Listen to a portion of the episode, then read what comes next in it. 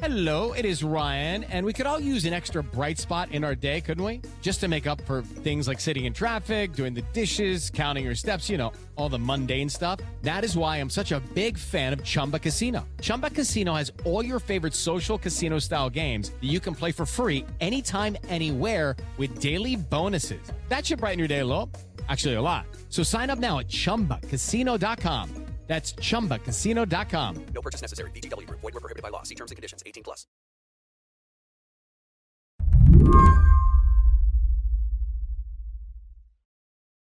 Megan, where is the weirdest place in your house that you've found a mask? Oh, my goodness. Probably inside my son's sock.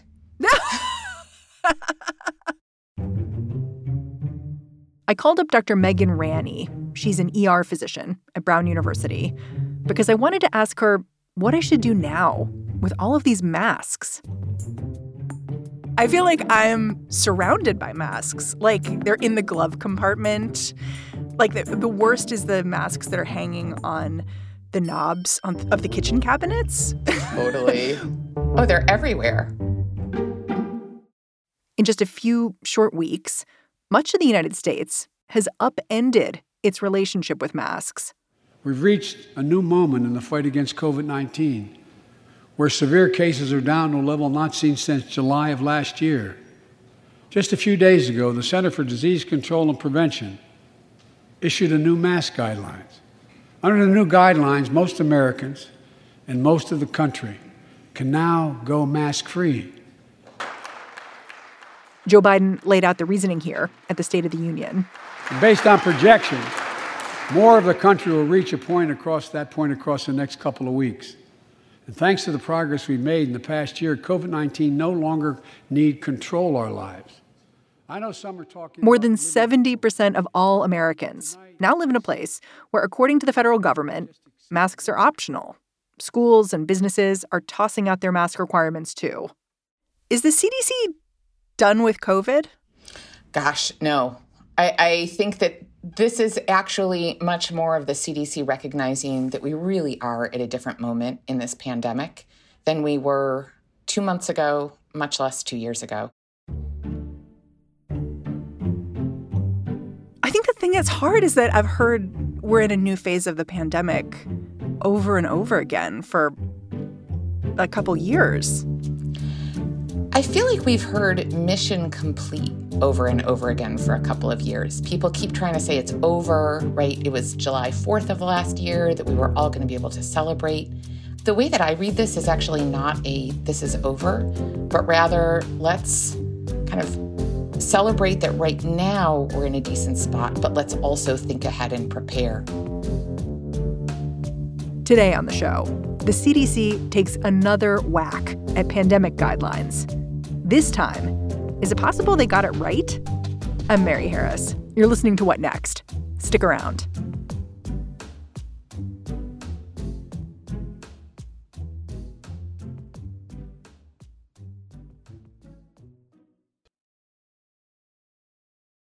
This episode is brought to you by SAP. First, the bad news.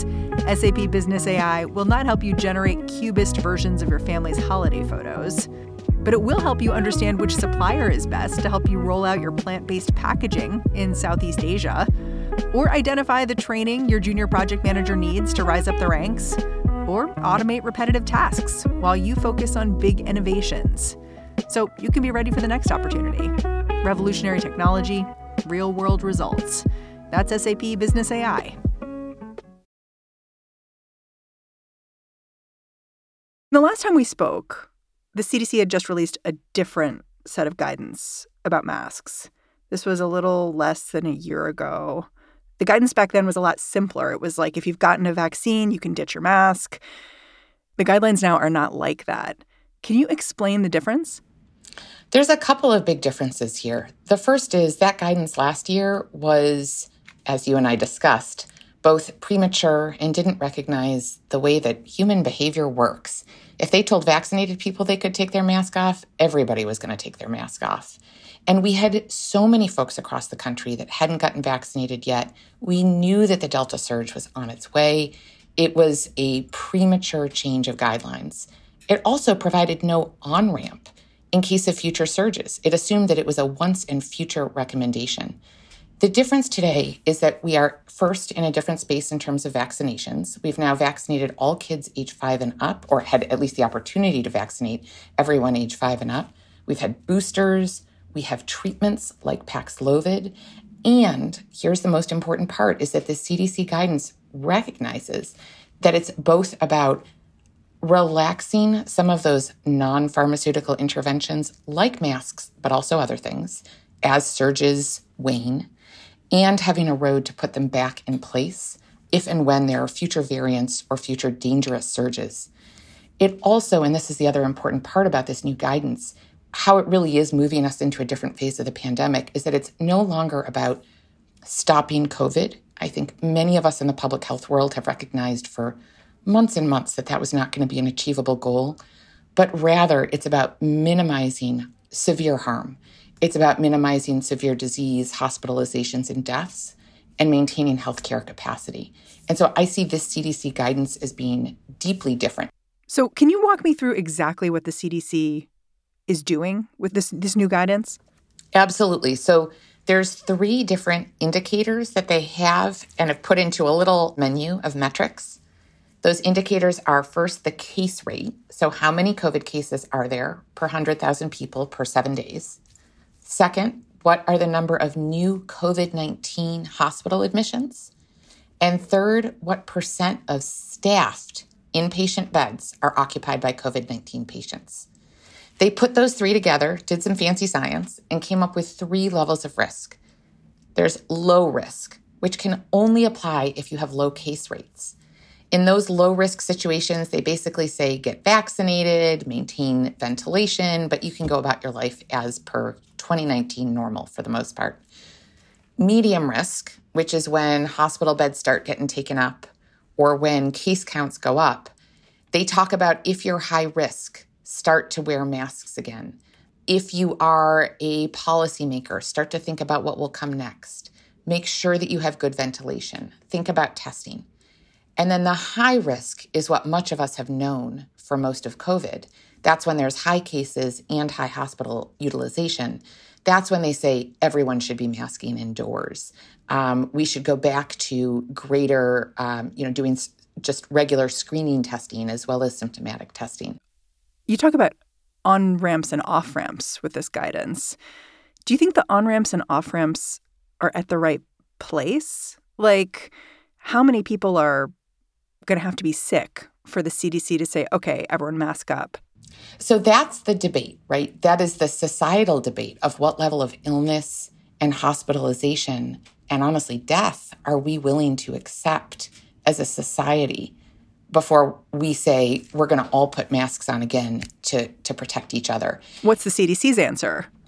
So the CDC's answer, according to one of my colleagues here at Brown, a woman named Alyssa Balinski, who's a statistician and policy researcher, she's calculated it out and has found that the CDC's answer correlates with about 1,000 deaths a day. That's a lot of deaths. It is. What do you think about that? It is higher than I'm personally comfortable with. I'll tell you, for me, that medium level on the CDC's guidance, to me, is one where I would mask up. Part of what's funny to me about this new guidance is that it feels like it was just a few weeks ago that my local health department was telling me to upgrade my mask. They were like, listen, cloth masks won't do. You really need a KN95. And, we were back to ordering boxes of masks on Amazon. Does that kind of bend your brain, too? So I think we should have recommended the KN95s, KF94s, and N95s far earlier in this wave. It was so clear from the beginning of the Omicron wave that it was more transmissible and that we needed to up our mask game back in early December. So I think this was a case of the health departments being a little behind the 8 ball. But today is different from 3 weeks ago. I mean, our cases are at around 80,000 per day versus, 800,000 per day about a month ago. One of the really important things, and I know this is so difficult for us as humans to understand, is that every day the number of cases of COVID changes and the level of risk changes. There are a couple of groups of people who I think this guidance is less useful for, but maybe you can explain. I'm thinking particularly of immunocompromised people, but also kids who are too young to get a vaccine. How do these guidelines help them or not? So the most important thing that we can do for high-risk folks, either those for whom the vaccines don't work or those who have not yet been vaccinated, is to get case counts down. And right now, Omicron case counts are going down almost regardless of what we do, because that's just what happens during a surge. The most important thing that we can do for those folks outside of keeping cases down is making sure that we have treatments available. And again, masking around them, making sure we don't bring infections into the house if and when a surge does start again. But what you're saying is, for those kinds of people, the immunocompromised, kids who aren't vaccinated, there's not much they themselves can do. They're relying on the people around them. For immunocompromised folks, unfortunately, it is going to fall on them to a certain extent to wear high-quality masks when they're out and about.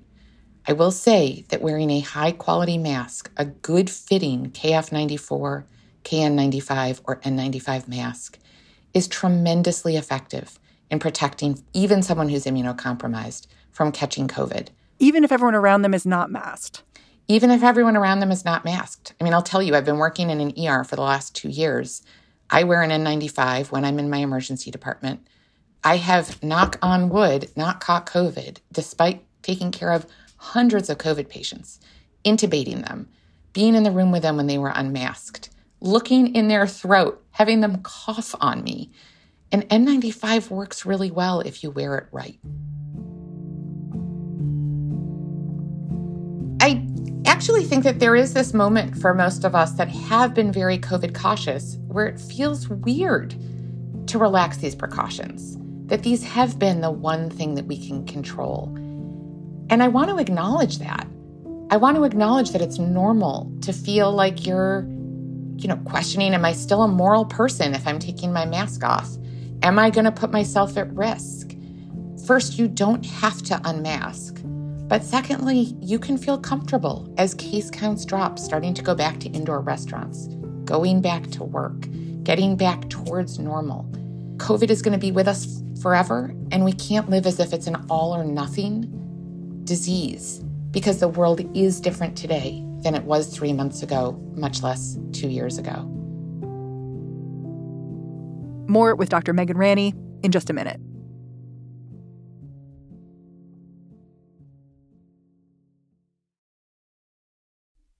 In the latest season of Blind Spot from WNYC Studios and the History Channel, join host Kai Wright as he travels back to a pivotal moment in the history of this country. Decades before COVID-19, a virus tore through some of our most vulnerable communities while the wider world looked away. Throughout the season, you'll meet people who demanded that they and their illness be seen. Mothers, children, doctors, nurses, nuns, and sex workers, all leading to a woman who literally helped change the definition of AIDS. Blind Spot, the plague in the shadows. Listen wherever you get your podcasts. Invasion of Taiwan with light today in the Middle East. What happens in Ukraine has consequences for what's happening around AI. Hello, listeners. I'm Gabrielle Sierra, host of the Why It Matters podcast from the Council on Foreign Relations. Look, the world of international affairs can feel overwhelming and complex, but it also shapes our lives every single day. So it pays to know what's going on out there. Why It Matters is a foreign policy podcast for the rest of us.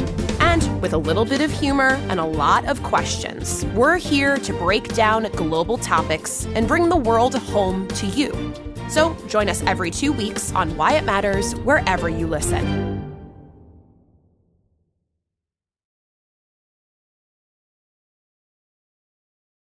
At some point, I realized the reason loosening these COVID restrictions was giving me pause wasn't because I thought the whole world should be masking forever.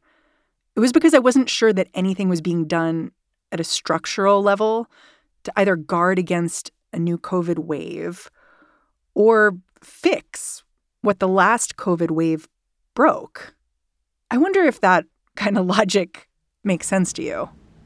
Mary, that is exactly right. And that has been so many of our protests throughout this pandemic, right? That folks in charge weren't taking it seriously, weren't learning from the last wave. I will say, and I have been critical of the CDC and the current administration, as well as the previous administration around COVID response, but the plan that the White House released, that 96-pager, is actually pretty good. It, if put into effect, will set up the systems to protect us next time around. What stood out to you that you were like, oh, this is a good idea? Setting up data systems so that we can keep good track of when a surge is starting. Setting up ways to distribute those great, amazing treatments like Paxlovid to those who need them. Their test and treat program is just one of my favorites in there. That the idea that you can, when you have a positive test at the pharmacy, the pharmacist can then dispense the medication right away. If you get COVID-19, the Pfizer pill reduces your chances of ending up in the hospital by 90%. I've ordered more pills than anyone in the world has. And now we're launching the Test to Treat initiative. So people can get tested at a pharmacy and if they prove positive, receive the antiviral pills on the spot at no cost. It's just terrific and will make a big difference. The emphasis on improving genomic surveillance so that we can identify variants. The emphasis, again, on trying to maintain staffed hospital beds and thinking ahead about how to handle if there is another surge so that we never have to get back in the situation where we're canceling surgeries or, you know, shutting down parts of hospitals due to staffing overload. There were just a lot of different parts of that plan that I'm really enthusiastic about. I will say that one thing, Mary, that deeply needs attention, and this is probably my biggest issue with the CDC guidance, is that it puts too much responsibility on the individual, not in low-risk moments, but in those moments where the on-ramp is starting. Most people aren't going to be paying attention to COVID counts, and we need to provide them with guidance saying the safest thing for you right now is to mask. Yeah, it's interesting because I was thinking it's not just that people won't be paying attention to COVID counts. I'm not sure people are going to be paying attention to this CDC tool. Like I went to the website, I checked it out, and I was like, oh, good, I'm in a green, which means low risk area. But there are lots of CDC recommendations I straight up ignore. I always eat the cookie dough, you know? That's exactly right. And I'll say there are a lot of CDC recommendations that I ignore too. You know, their job is to provide the best possible guidance to keep you the healthiest you can. But the difference between eating the cookie dough and following COVID precautions is that eating the cookie dough pretty much just puts you at risk. Not wearing a mask in the midst of a surge puts not just you at risk, but also those around you. So you think it's more important for the CDC to be more aggressive? I do. And my hope is that these CDC guidelines not only guide individuals, but also guide policymakers. You work in a hospital, and so you've seen how wave after wave have impacted the staff who make staying healthy possible. I'm wondering if you think the administration is doing enough to shore up what's happening with healthcare workers. Yeah. Mary, people are truly at the breaking point. The continued surges of COVID make us feel like, you know, we're out there doing everything we can, but there are no reinforcements coming. I know so many people who over the last 2 or 3 months during this latest surge kind of threw up their hands and said, that's it. I cannot continue to do bedside care. And either left healthcare or left clinical positions. I think you said one of the nurses, she's just regularly 10 nurses short. Yeah. So that was one of my charge nurses. So one of the nurses that helps kind of run the emergency department. It was a Friday evening, and we were 10 nurses short for that evening, which meant we had to shut beds down. We just couldn't get people to take, you know, we were asking people to take double time, offering incentives, couldn't get enough folks in. you know, that same nurse told me that when you're out at triage, you know, basically folks come up to the window and say, I'm here with an emergency. You take their vital signs, find out what their complaint is. And then if there are no staffed beds in the back, you have to tell them to go sit and wait. And she said she feels like she's on the firing line because she's looking at this mass of humanity who's sick, who she wants to help. And she literally can't.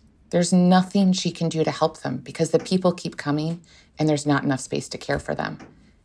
It's nearly impossible for me to describe to someone who's not in healthcare what that feels like. So is the new Biden plan doing enough? Time will tell. It's going to take more than a plan from the White House, though. It's going to take Congress stepping up, too. Okay. Given everything we've said here about both fewer people wearing masks, but also more treatments being available, I guess the first question is, do you think there's going to be another wave in the next year? I think it's almost inevitable that there will be another wave. However, if I have learned anything from COVID, it is that my crystal ball does not work. So mine neither. I know, right? Darn it all. So I can't say when is there going to be a wave? Will it be more dangerous? We don't know. And that's part of the point of this. Part of the point of that new plan is that we need to be monitoring so that we can see when a surge comes. We can see if it's more dangerous or not. We can see if it's really, quote unquote, just like the flu, or if it's more like the COVID that we've known for the past 2 years, which is significantly more dangerous than the flu. And then we will titrate our response accordingly. It may be that there's another variant that's milder, and we say, all right, people are going to get COVID, but they're not going to fill the hospital. Wear a mask if you're high risk. Otherwise, you might get sick, but you'll be okay. There's also a chance that there's going to be another variant that's going to break through our vaccines more effectively, that makes more people sick, that transmits even more quickly than Omicron has. And in that case, we're going to have the system set up to provide those policy recommendations to mask, to roll out those treatments in case you're exposed and are high risk, and to help support our healthcare workers to provide that surge capacity so that we can keep taking care of people the way that they deserve to be cared for. How are you preparing mentally, but also otherwise, for what you think will be a coming surge? But then again, you don't quite know what that surge will look like. Right? It's almost impossible to think ahead of saying, well, I've got to be prepared, but I don't know when or how bad it will be. I think of it a little bit like, you know, I live on the East Coast in the ocean state. I think of it a little bit like prepping for a hurricane or for a blizzard, where I can expect that there's probably going to be another hurricane at some point. So I have a few things that I keep in my house always. And when I hear a forecast that a hurricane's coming, I go out and get some extra stuff and do extra preparation, right? And I think of preparing for the next surge of COVID the same way. We're building up our stockpiles so that we have PPE. We're thinking about how to create surge capacity for staffing. We're creating if-then models for masking and other changes. But when we start to see those early signs of increase in cases that will probably come again, right? Those early signs that a surge may be happening, that will be the moment when we increase our planning even a little more. The trouble, of course, is that some of the stuff that we need for a surge isn't stuff that we can obtain overnight. So we need to stockpile PPE. We're talking about stockpiling some of those meds. And that's a dance between hospitals, state governments, federal government. And of course, there's a financial aspect as well. Do you feel like the support is there from the government, financially and otherwise? Not today. Our country doesn't have a great history of investing in preparation or protection. My hope is that Congress takes this, protecting the healthcare system, protecting the health of Americans, as seriously as it takes the military or you know, national security. To me, this is an issue of national security.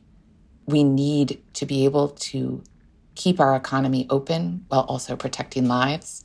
And that's going to take some proactive investment going forwards. Dr. Ranney, thank you so much for joining me. I'm really grateful. Thank you for having me on. Here's to a lovely spring and a healthier and less anxiety-filled future. Yeah, I'll drink to that. Dr. Megan Ranney is an ER physician at Brown Medical Center. And that's our show. What Next is produced by Carmel Del Shad, Mary Wilson, Elena Schwartz, and Daniel Hewitt. We're led by Alicia Montgomery. And I'm Mary Harris. I'll be back in this feed bright and early tomorrow morning. Catch you then.